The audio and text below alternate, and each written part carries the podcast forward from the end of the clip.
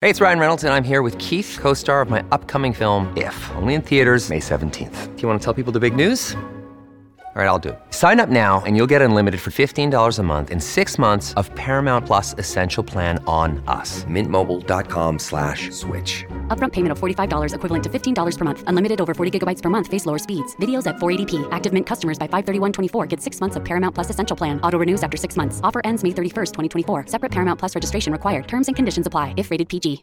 At Evernorth Health Services, we believe costs shouldn't get in the way of life-changing care. And we're doing everything in our power to make it possible. Behavioral health solutions that also keep your projections at their best? It's possible. Pharmacy benefits that benefit your bottom line? It's possible. Complex specialty care that cares about your ROI? It's possible. Because we're already doing it. All while saving businesses billions. That's Wonder made possible.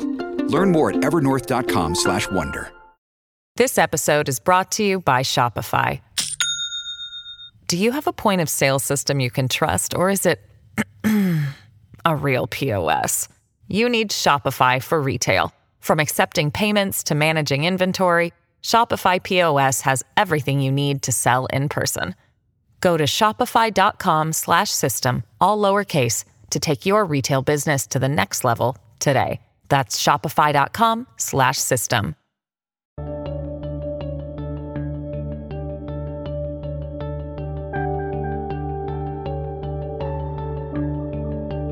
Hi, you're listening to New Books in History.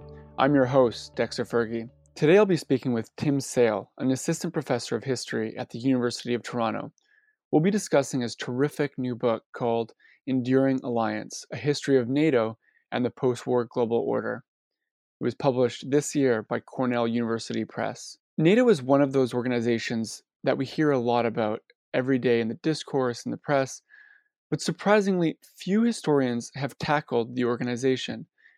Tim Sayle corrects this as he looks at NATO from its founding in the 1940s all the way through to the post Cold War period. Taking his readers to the inside of member state governments, as well as NATO negotiations themselves, Sayle shows how NATO wasn't just any international organization. It was, he writes, an instrument of great power politics and the basis for a Pax Atlantica. The book should be of interest to military historians, international historians, Cold War historians, and historians of global governance. I hope you enjoy our conversation. I'm speaking with Tim Sayle about his fantastic new book called Enduring Alliance A History of NATO and the Post War Global Order. Thanks for speaking with us today, Tim. Oh, it's my pleasure, Dexter. Thanks for having me on today. Well, thank you for writing such an interesting book about a topic that historians have surprisingly not done a lot of research on.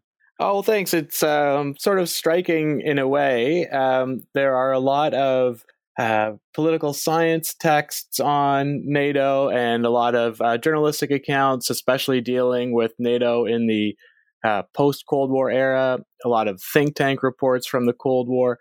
And while there are a few major historians who've dealt with NATO from a historical perspective, it really hasn't received the same attention as other aspects of international relations or U.S. foreign policy. Mm-hmm. Yeah, I really want to talk about that. Um, but to begin, I, I, I want to ask you how you ended up becoming a historian of NATO. Oh, that's a great question. Yeah. So I am a Canadian by by birth and by background, and one of the funny things about um, NATO is that everyone thinks they know something about it, um, and their their sense of what they know about NATO is often based on their nationality. And so the idea of a student studying NATO in Canada um, at the time was really not exceptional. But I did my PhD at Temple University in uh, Philadelphia, and it took some convincing, I think, um, to make the case that NATO was uh, a worthy subject for a dissertation. So the path wasn't uh, entirely straight uh, or clear. So coming from Canada, it was just seems like everybody is writing papers about NATO in undergraduate and graduate school, and then in the United States. It's often sort of an addendum to another story or a larger story about U.S. foreign policy. Um, but I decided that it was something that combined my interests uh, as a at the time a graduate student, um, and I thought there was room to tackle um, some questions. And uh, something we can talk about a little bit later is that I thought that I would be bringing some new lenses to the study of NATO. Uh, I, I really expected that this was going to be a transnational history, and the research led me in an entirely different direction. So there were surprises all along the way for me. Yeah, I would love to discuss some of those um, surprises or stories from the archive or uh, aha moments. Um, because, uh, as, as you mentioned, this was originally a dissertation. Um, so uh, I imagine a lot changed between your original conceptualization of the project and the product that I read over the weekend. Yeah, I think that's right. There are some changes. Um, so one change for me as a as a dissertator or as a as a graduate student writing my dissertation um, had to do with methodologies in a way. I knew I'd be spending a lot of time in archives, and I was excited about that. But as a graduate student, you know, one's often thinking about the conversations in the field that they're going to join. Mm-hmm. And I thought NATO, you know, it's often surrounded by this rhetoric and language of transatlanticism, of an Atlantic Commonwealth, of these links between um, often men, but also women involved, their personal links, their cultural links. And so I thought this was going to be a dissertation that looked at uh, or used sort of a transnational concept to understand power politics. And as I went through the archives, there was some reference to those connections, but I just kept on being overwhelmed by the the national interests and the state interests that were used to uh, justify maintaining the alliance and maintaining individual allies' membership in the alliance. So it started to look to me more and more like a vehicle, a sort of lowest common denominator of national interests that were all met by NATO as the best way of trying to explain how it continued. And so that took me on a whole different path, but it by having both ideas in mind, is this transnational or national interests motivating uh, the maintenance of this alliance? It, it, just provided sort of brackets for me to examine my research um, and, and to carry on and really think about what I was looking at in these in these records. So that was one big change I I experienced. Um, and intriguingly, it sort of mirrors a debate that happened in the alliance in the first decade, in the especially in the 1950s, where there were people in the United States State Department, for example, who really sensed that the North Atlantic countries were coming closer and closer together, not only in the security realm, but also as far as economics and even politics. So there were some true believers in the State Department, if you will, who, who saw a future for an Atlantic Commonwealth or an Atlantic community. Uh, but at the same time, there were people um, within often these same governments, and I'm speaking specifically here about the U.S. government, who who didn't believe that. And I, I try and trace some of that in the book, as I did in the dissertation, that you have different individuals within the same state who think that NATO works for different reasons and think that it will survive for different reasons. Um, so this sort of transnational versus uh, international debate is playing out in governments, um, at least early in the alliance, just as it plays out in our our discipline today. Mm-hmm. And and were there like any particular archives that helped you or triggered this uh, rethinking of the project away from uh, thinking in transnational terms to thinking more in uh, in national terms? Well, one of the things that was most fascinating for me was that because the alliance has is large. I mean, it's growing over the Cold War, and of course, growing after the Cold War. There are an enormous number of national archives with holdings related to NATO. Then there is, of course, the NATO archives. Um, and then there are personal papers at universities and other places um, of officials who either worked for NATO or worked for their state at NATO. And I found the sort of peculiarity of the alliance is that I would sometimes need to look at four or five different archival collections to understand even a few weeks of diplomacy at NATO. And my, my first bite of the apple here was to think about the Berlin crisis, and I, I devote a whole chapter of the book to to the Berlin crisis. And at the NATO archives, I would find some minutes of a meeting at the Canadian uh, National Archives, Library and Archives Canada.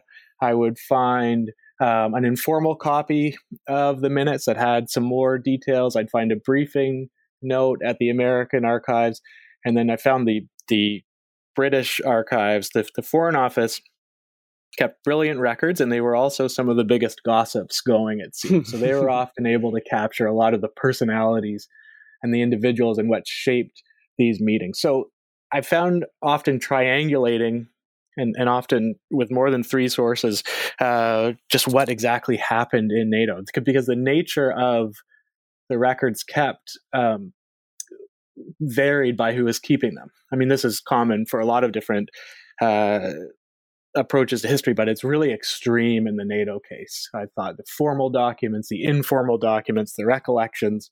Um, and so trying to understand the alliance from a very uh, from a number of different perspectives um, was fascinating, but it also let me see these sort of commonalities emerge uh, over time. Mm-hmm. And so, just so that we're all on the same page, I was hoping you could talk a little bit about the origins of NATO. Um, can you tell listeners where NATO comes from, what the original motivations were that tied, um, you know, uh, North America to Western Europe into a formal alliance? Yeah, absolutely. It's a great question, and it's a it's a, a tricky one. And I try and make the case uh, in the book that sort of the basic idea of maintaining peace in Europe through an American treaty commitment to uh, Western European states, um, you know, dates back to before the Second World War. We have these uh, ideas, uh, indeed draft treaties at the end of the First World War for an American commitment, and of course those um, don't come to pass. Um, and so I do spend some time trying to understand just what motivates these uh, states to ally um, at the end of the 1940s. Um, and, and I'll explain that in a sec, but I want to say that thinking through what happens in the late 1940s was extremely instructive for me in thinking through why generation after generation of diplomats, presidents, and prime ministers thought NATO uh, needed to be maintained. So I think the origin story is extremely important because it also helps explain the maintenance um, story, why NATO continues, and then why NATO survives the end of the Cold War. And what's happening, of course, in the late 1940s are a series of crises. Um, the uh, coup in Prague in Czechoslovakia, later the Berlin airlift. The tensions at this time are are so high um, that there's obviously concern in Western Europe and in the United States about Soviet intentions, but whether the Soviets are trying to expand their influence and control into Western Europe. But what I think is key to realize is that they're not necessarily talking about invasion. They're not talking about the Red Army rolling west uh, into Western Europe. They're really worried about the political influence of the Soviet Union in Western Europe, and possibly uh, indigenous communist groups in Western Europe taking on policies uh, that either separate them from uh, their neighbors and, and possibly join them more closely with the Soviet Union. And there's uh, sort of the untold story, I think, or one of the most important examples of what's happening here has to do with two two states that are, are don't often receive a lot of attention in our in our histories of the early Cold War, and they're Finland and Norway. Mm-hmm. And the Soviets uh, come to an agreement with Finland. Um, it's going to give us this this phrase later, Finlandization. Uh, this idea that Finland will develop its own domestic policies, but that its foreign and defense policy um, is really sort of subcontracted or, or, or, contracted to the Soviet Union. Um, that the Soviets influenced the Finnish role in the world, and in the in the late 1940s, the Norwegian government expects uh, and and uh, is told essentially that the Soviet Union is going to make uh, one of these uh, offer one of these deals that the Norwegians poss- couldn't possibly refuse, um, and and the Norwegians approach um, the Americans, the British, and the Canadians um, in a plea for help, really, in a in a plea for the need for for states to work together so that um, you know we'll have this phrase later in the Cold War that these states aren't susceptible to salami tactics. They're not going to be sliced off one by one by um, by not a Soviet invasion again, but sort of the threat of Soviet force or uh, uh, bullying or blackmail, if you will. So there's the sense that the states of Western Europe need to combine and that they need to be supported by uh, the United States. And it's Ernest Bevin, the British Foreign Secretary at the time, who is going to be the most important in making a proposal for some sort of union uh, or a great security agreement to bring the United States into this emerging Western European security architecture. And sort of the last thought on this that I think is, is so crucial is that Bevin explains in his case to the Americans um, that this looks to him like the late 1930s. And uh, I don't think this is an overwrought comparison. His point was that the balance of power in Europe could shift as a result of these salami tactics as European states were one by one sort of added to um, or came under Soviet influence the balance of power in Europe could shift so much that the Americans and the British decided that war was the only option um, for them to maintain uh, their interests in Western Europe. And this is something that carries on, uh, this sort of argument carries on over decade after decade. This episode is brought to you by Shopify. Do you have a point of sale system you can trust, or is it a real POS? You need Shopify for retail. From accepting payments to managing inventory, Shopify POS has everything you need to sell in person. Go to shopify.com/system all lowercase to take your retail business to the next level today. That's shopify.com/system. Mm-hmm. Yeah, that that was uh, one of the uh, striking things about your book: the role of history and historical memory in um, how the organization operated um, uh, you know, thinking about like the lessons of the 1930s, but then also um, just looking at all of the personnel that um, you know were uh, leading the Allied forces in D-Day, and then you know in the 1950s they're running NATO. You you really situate the historical actors in your book um, in their own history and in their own historical memories, and I thought that was uh, um, uh, that was really useful. Yeah, thanks, Dexter. I mean, it, it, it is an interesting. Uh, it has an interesting problem in that these uh, people who create NATO and then do so much to maintain it believe the alliance is necessary because of their experience in war. But their worry going forward is that generations to come who didn't live through first and second world war uh, and then other events won't understand why the alliance is necessary. So there's this ongoing fear in the alliance that a new generation just won't get it. And um, it's fascinating to me because this carries on into even more recent periods where um, Robert Gates, the United States Secretary of Defense, in a, in a major speech, warns about a new generation that didn't live through the Cold War, not understanding why NATO was important. So there's this fascinating um, tension in in these individuals between their lived experience and their understanding of why the alliance is necessary and then their fear that generations after just won't get it mm-hmm. but what's really striking about that is that that almost leads into uh, almost like a an anti-democratic uh, sensibility where the, the the the really big fear is that um, you know these citizens the, um, you know, living in dem- democratic states in Western Europe aren't actually going to vote for, uh, you know, all of the expenses that um, NATO requires. Um, they're not going to uh, consider. They're not going to continue their support of, you know, the United States military having such vast, um, you know, outlays in Western Europe, and they and some of your NATO leaders even try to think about how they can like insulate NATO from those democratic majorities.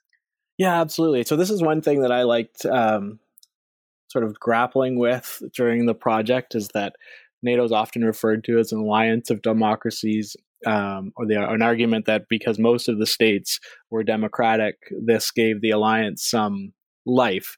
And in, in very broad, general terms, uh, you know, there may there's something to this, and I don't want to uh, ignore it entirely. But I really do, I really did come to the conclusion that the greatest challenge to NATO and to keeping the alliance going uh, was at the ballot box and and trying to ensure um, that states uh, that leaders weren't pushed by their public either in elections or through other sort of general political pressure um, to stop paying for defense, to leave the alliance, um, to give in to these possible Soviet demands that that Allied leaders were worried about time and time again.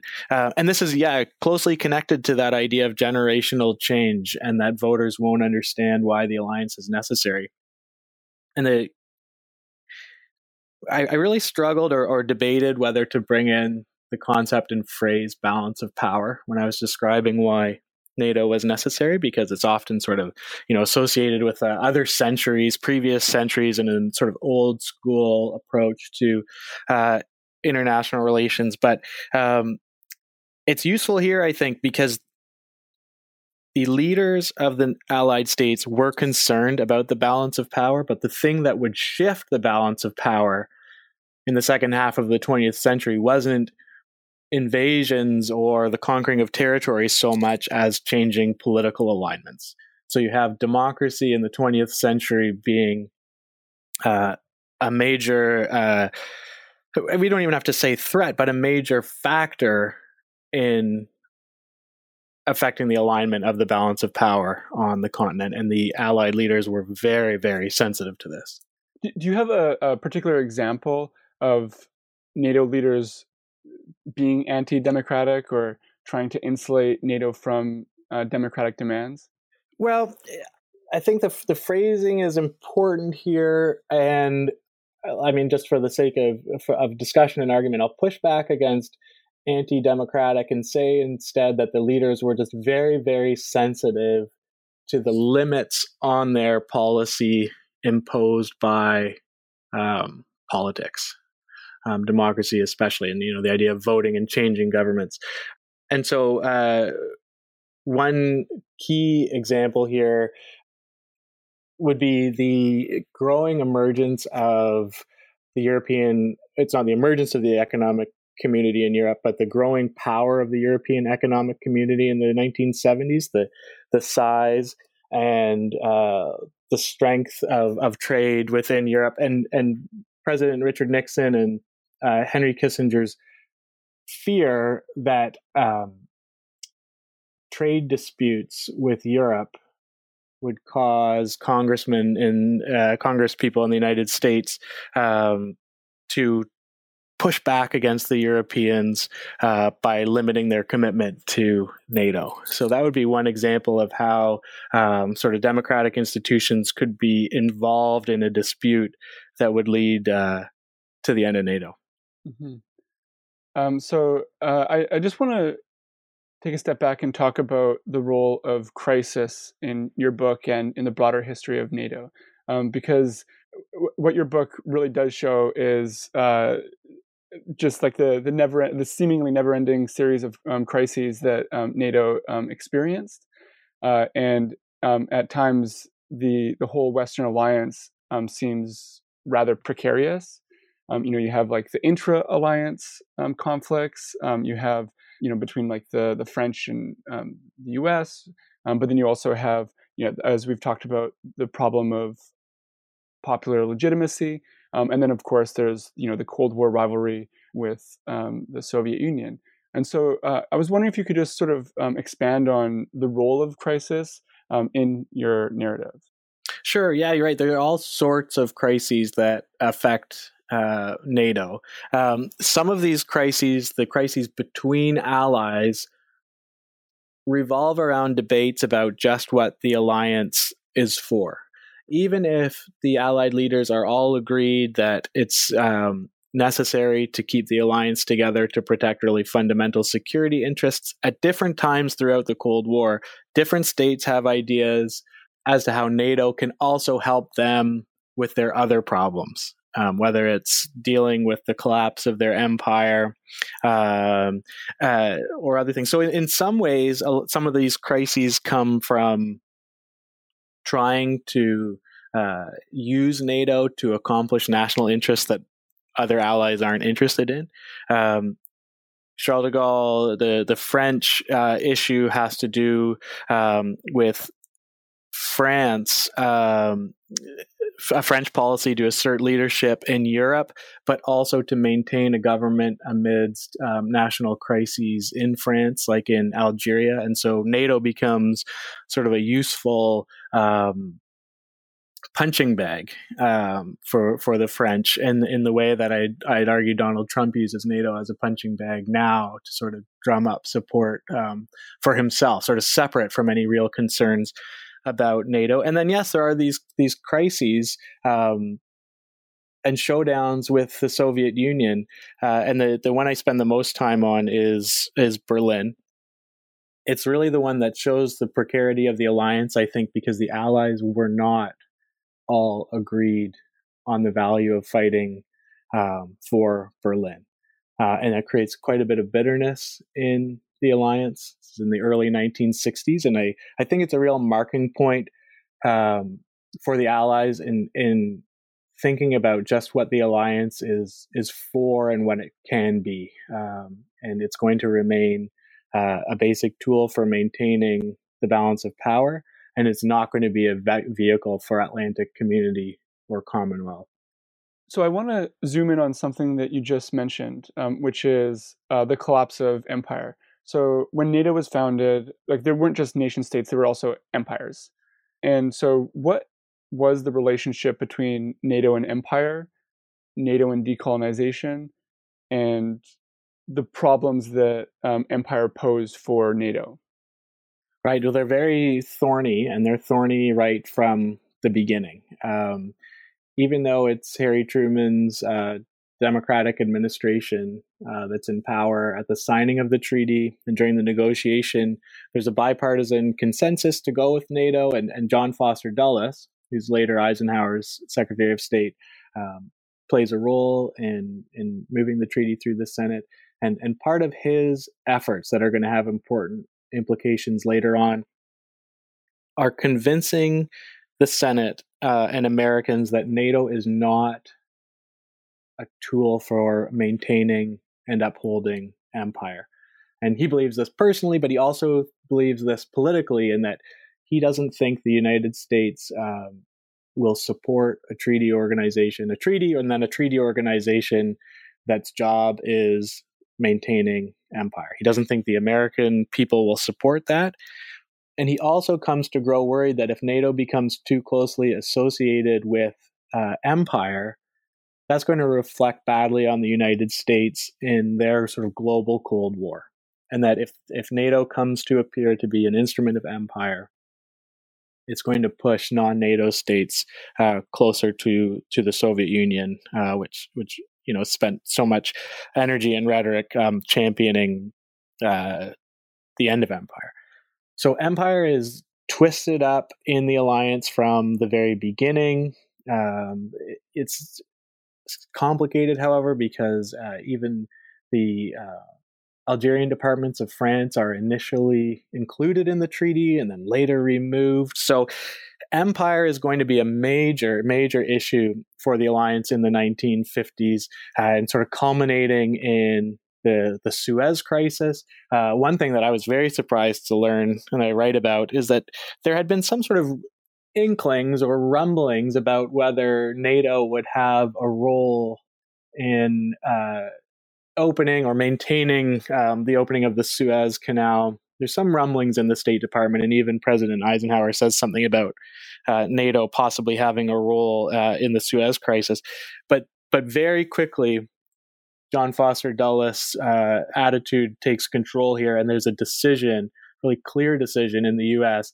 that NATO can't be associated with uh, with this this major and uh, end of empire showdown uh, with with Egypt in 1956, uh, and it's in this period, sort of 1956 to 1960, that Eisenhower and Dulles um, recognized that NATO must stay away um, from these allies who are trying to maintain their empires, be it the French, be it the Belgians in the Congo. Uh, the Belgians try and argue that some of their air bases in Congo are NATO air bases, um, trying to pull the alliance into supporting their efforts there. Um, but that's the decision made. And it's fascinating, of course, because it gets flipped in the 1960s when the United States um, comes to be embroiled deeper and deeper in in Vietnam and looks to NATO allies for support. And now the tables have turned. Um, now the Europeans are the ones who don't want extra European involvement for the alliance. Mm-hmm. Great. And so, uh, moving on uh, just a little bit, um, I, but also uh, on uh, a relatively similar theme, I was really struck by how, despite the peace in Europe, uh, despite how bloodless um, uh, you know the the Cold War was in Europe, um, it was um, unbelievably um, contentious. And uh, you know we know from historians of the global Cold War um, that this period was obviously very you know deadly, um, but it was deadly in mostly you know Asian and uh, and other non-European geographies. Did NATO leaders ever consider the asymmetry of violence between the European continent and the third world?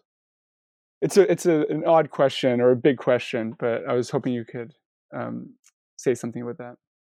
Yeah, absolutely. Well, so it's it's a fascinating question, um, and there are a few different uh, sort of uh, elements to this. Um, one is that initially, there's talk of this in the late 1940s, and of course in the 1950s, is that there needs to be uh, more NATOs, right? There needs to be more alliance systems to keep the peace uh, elsewhere in the world. So, in some ways, there's there's an argument falls away after about a decade in the 1950s, but this argument that uh, this type of solution that's working in Europe is what's needed elsewhere. Um, and that's resisted uh, elsewhere in the world for a number of reasons, and it's also resisted by NATO allies, who um, some of whom are quite unwilling to get mixed up in what seem like uh, imperial efforts uh, abroad. Um, but what I think is crucial a little bit later on in the Cold War is that especially American presidents come to recognize that maintaining NATO and thus maintaining peace in Europe gives them power elsewhere in the world. Richard Nixon sort of puts this very clearly when he says that NATO gives the United States uh, or gives him as president a diplomatic wallop because he's not worrying about uh, the outbreak of war in in Europe. He's able to direct his attentions to his diplomacy with the Soviet Union and with the People's Republic of China. And he makes this case to um, members of Congress. He says we need to keep maintain NATO because uh, peace in Europe lets us exercise our power elsewhere in the world. And the sort of fascinating corollary to that is that in the last year, in 2019, um, as there have been more and more calls for an, an, appraisal of NATO or a reappraisal of NATO, there are some that argue one of the reasons that the United States should uh, detach itself from NATO is that the peace in Europe, and especially the NATO American NATO bases in Europe, make it too easy for the Americans to exercise power abroad. And and it has led, uh, in their view, um, to to mistakes and and and an ease of action uh, in in Iraq and Afghanistan that wouldn't be available to the United States uh, if they didn't have these these bases uh, in Europe. And I think you could extend that to say if they didn't have this sort of uh, sense that that Europe was was under control, uh, if you will. So so yes, there's a connection between NATO and global affairs. And there's a connection between NATO and what the United States, especially, is able to do abroad, um, and other allies too. Right? The NATO allowed France in the early Cold War to um, send much larger troop deployments to Indochina and then to Algeria than they would if they were maintaining uh, defensive positions along the Franco German border. So there are connections, but we have to sort of step back to see them. They're not always explicit in the records. Mm-hmm. Wonderful. And there's a, just another, um, uh, I guess uh, maybe I'll call it a paradox in, in your book, which is the support for NATO seems to be challenged when Cold War relations thaw. Right. So basically, when when uh, relations between the U.S. and the Soviet Union um, are good, or at least better, uh, there is a pretty big existential fear within NATO that that will actually reduce support for NATO. So I think at a certain point in the book, you say that um, NATO was a victim of its own success. Um, can you elaborate on this dynamic? Sure, absolutely. Yeah, a bunch of times during the Cold War, NATO officials and leaders are wondering if they've put themselves out of business. Yeah. whether they've made it seem like they're no longer necessary. And it's not so much that they think this is a bad thing, um, but they're not sure that they are unnecessary. And uh, you're exactly right. This happens at a, a few different points. And quite often during these thaws in the Cold War, uh, what I was surprised to see in the records of NATO conversations between allies was um, concern that these thaws were really Soviet traps. And there's a, a, Soviet smile in the 50s, the detente of the late 60s. Um, this this wonder and concern that possibly this the thaw with the Soviet Union is um, is designed or will have the consequence of breaking up the alliance and it's, and is being done purposefully by by the Soviet Union. So that fear never goes away. It doesn't even go away with the end of the Soviet Union. And and part of the reason is that this goes back to the power politics argument and the balance of power is that these officials don't think that NATO is essential only because of the communist ideology of the Soviet Union, or only because they're worried that Germany will, as one official said, return to the bottle, but because they, they believe there are realities of power politics, and that um, even without the ideology, uh, without NATO, there would still be um, scrambles for power within Europe, and NATO helps uh, keep keep a lid on that. Mm-hmm. So this idea that NATO's put itself out of business is is a major concern. But as one uh, British ambassador um, writes in the 1970s, every time NATO gets itself in trouble, the Russians come along and bail out NATO. um, so the British often refer to the uh, the Soviets as Russians, but this also carries on after the Cold War. A great example is the Suez Crisis of 1956, uh, animosity within the alliance uh, and you know almost instantaneously Soviet armor rolls in to Hungary and reminds the Western Europe Western Europeans of uh, what the Soviets um, are willing to do um, to maintain their influence on the continent. So uh, that's one uh, good example, but Russian action in uh, in Crimea and the Ukraine, um, you know, seems to be another example of uh, NATO being at a bit of a loss, trying to wonder what its uh, uh purpose and viability was, and all of a sudden, um, actions directed by Moscow sort of sharpening uh, the focus of NATO leaders again on the alliance's importance. Uh, I really appreciated um, at the end of the book how you reflected on some of the more recent history but before we get there, uh, I, I, want to discuss uh, one of the episodes in your book that I found to be um, really dramatic and also um, your explanation to be um, really uh, compelling. Um, and that's about why NATO survives the Cold War. Um, so, you know, NATO was assembled, um, as you've already mentioned, uh, in, in the context of a rivalry with the Soviet Union but it seems to uh, you know it survives the cold war it survives the soviet union and in many ways it actually expands. Can you talk about this this moment this transition?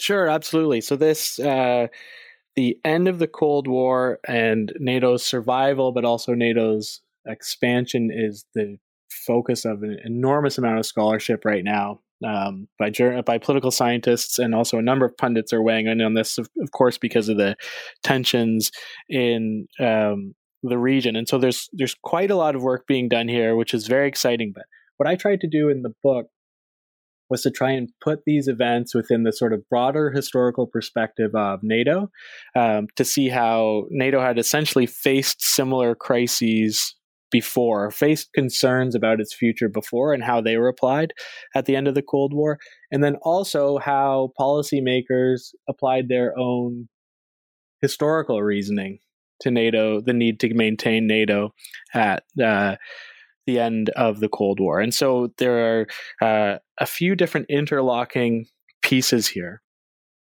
One is the um, growth of what's going to become the European Union.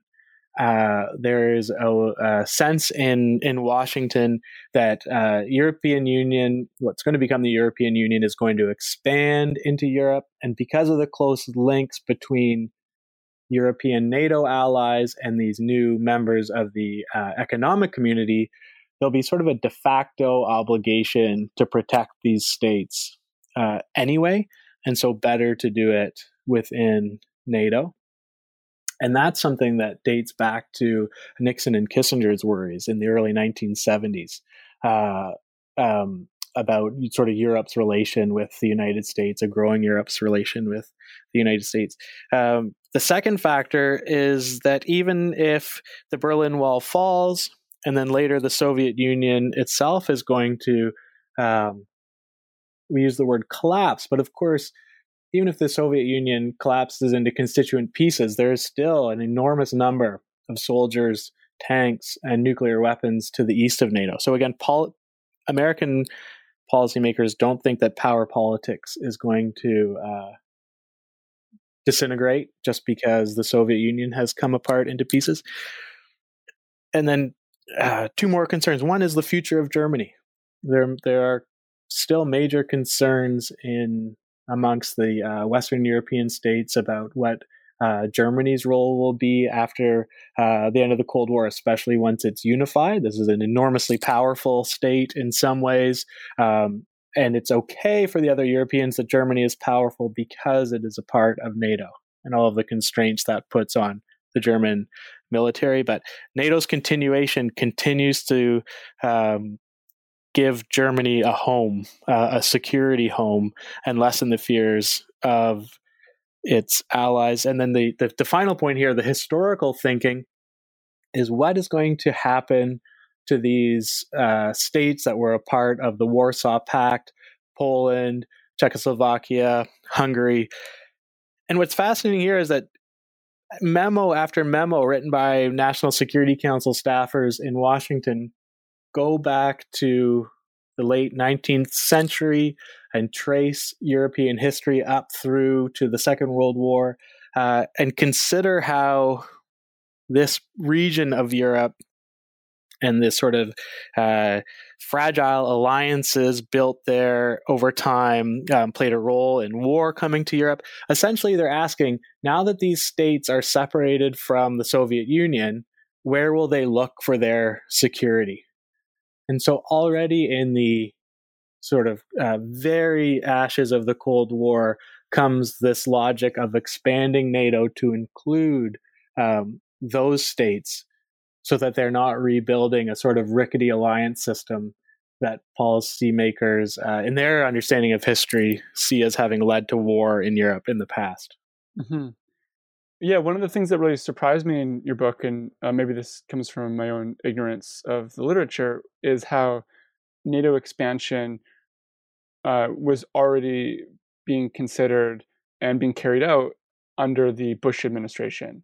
Um, it, it, wasn't until the um, it wasn't just the the Clinton administration that um, sort of launched the expansion, and uh, you you have some just some really interesting documents from um, Brent Scowcroft and Robert Gates about um, their their reasoning and uh, and so on. And one of the things that struck me was how they were considering again the democratic majorities in Western Europe being opposed to um, U.S. Uh, military architecture, and so they they saw Eastern Europe as a potential um, a, a, really um, useful potential site for um, military bases. That with the collapse of the Soviet Union, they would be able to purchase uh, um, these bases on the cheap, um, and they'd be able to station troops uh, and so on.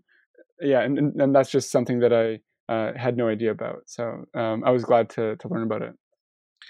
Wonderful. Yeah, it's a, it's fascinating because I, I try and make the case that the logic for expansion is apparent in those years, yet the primary goal regarding NATO and, and Eastern Europe in, in in this period for the Bush administration is making sure that the Soviets leave. Um, and if they were to too loudly or publicly discuss uh, NATO expansion or the logic of this expansion, they were worried that uh, the Soviets might throw on the brakes, might be much less willing to start moving their troops out of the Warsaw Pact states. So they're playing a very careful game. Um, they are very careful not to say very much in public and not even in private to make any sort of commitment about expanding NATO. But you're right, there are so many cases being made for just how um, this makes sense, how the expansion makes sense from a strategic perspective. Mm-hmm. And so, as we're uh, approaching the end of our conversation, um, I wanted to talk a little bit about the more recent history. so, um, the question that I would like to pose to you is how would a knowledge, or how should a knowledge of NATO um, inform contemporary discussions about security, about alliances, about international organizations? And this is something that we've that you've already um, gestured to uh, a little bit about um, so far, but I'd like a, maybe a, a, bit more of an expansion on it. Sure, yeah, absolutely. So there, I mean, I try and make a bit of a case, and I try and be provocative here and argue that there is real continuity between the post Cold War world and the Cold War world for NATO, and I think that's true. But at the same time, there are differences. Um, and and some of those have to do with the roles that NATO takes on, um, and the deployment to Afghanistan is a real primary example of this. Um, what's what's so fascinating about the post post Cold War world is that the restraints, the handcuffs are off NATO when it comes to out of area operations. There's no more worry about pushing states into the embrace of Moscow, into the embrace of communist ideology. And so so many of the restraints on NATO are gone in the post Cold War world. And so I think there'd be real value in thinking again about the value of those restraints of um, keeping NATO's focused. But I think the the biggest takeaway from this series of of repeated crises and worries about whether the alliance would survive uh, is that if if officials and governments today think that NATO serves a purpose, they need to do a better job of explaining to their citizens why they support the alliance. Um, and, and, time and time again uh, during the Cold War, officials are so frustrated that their citizens don't understand why NATO is important or why there needs to be nuclear weapons um, deployed in in Europe. And I, I tell a story at one point of the British officials just trying to understand some antipathy towards NATO and nuclear weapons, both in Europe and in the United Kingdom and and uh, you have to give them great respect because they recognize and they realize that they just hadn't done a very good job of explaining to their citizens why they conducted these policies for decades. So I think in the last year or so, um, NATO has done uh, NATO the institution has done uh, much more to be uh, visible, to be publicly visible. Um, but I think that it falls upon NATO and then its its governments, uh, allied governments, to find ways to keep uh, NATO in the minds of their citizens and explain uh, just what's happening. Because it's the inclination of every generation to, of course, hope that uh, peace is a default condition and that we've moved beyond power politics. But time and time again, you know, generation after generation of leaders has looked at all of the intelligence. They've looked at world affairs and they've decided that a defense alliance like this is necessary. Um, and it will be a lot easier to keep it in place if they can convince their public of that uh, that need. Wonderful. And so I think that's a great place to leave our conversation um, of your book. But I was hoping that you could perhaps share with our listeners what you're working on right now. Oh, sure. Yeah. Um, one project also coming out with Cornell University Press. It's going to be published in, in September. Uh, this is something I've worked on with um, a few other uh, historians, uh, Jeffrey Engel and Hal Brands and, and William Inboden. And, and what we did with some others was interview 28 uh, members of the, the George W. Bush White House about the decision to surge troops into Iraq. Uh, the decisions made in 2006, and the troops are, are surged in 2007. So I, I took these 28 interviews that are each about 75 pages long and organized them into uh, eight chapters of uh, sort of readable oral history that take readers through the debates and the arguments and the policy making that ultimately led to the surge. And then had a number of political scientists and historians uh, analyze these transcripts as well, and their their analysis is included in the book. So this was um, famously Condoleezza Rice called this the last card in the deck. So this book coming in September from Cornell is called uh, "The Last Card Inside George W. Bush's Decision to Surge in Iraq. So that's um, coming soon, and it's been a really exciting project. And I'm now moving to uh, a study of American, British, and Canadian intelligence uh, analysis and sharing during the Cold War. Wow. I look forward to both of those projects. Uh, and I want to thank you for our conversation today. Wonderful. Thanks so much, Dexter. I really enjoyed it. Of course. And you've been listening to New Books in History.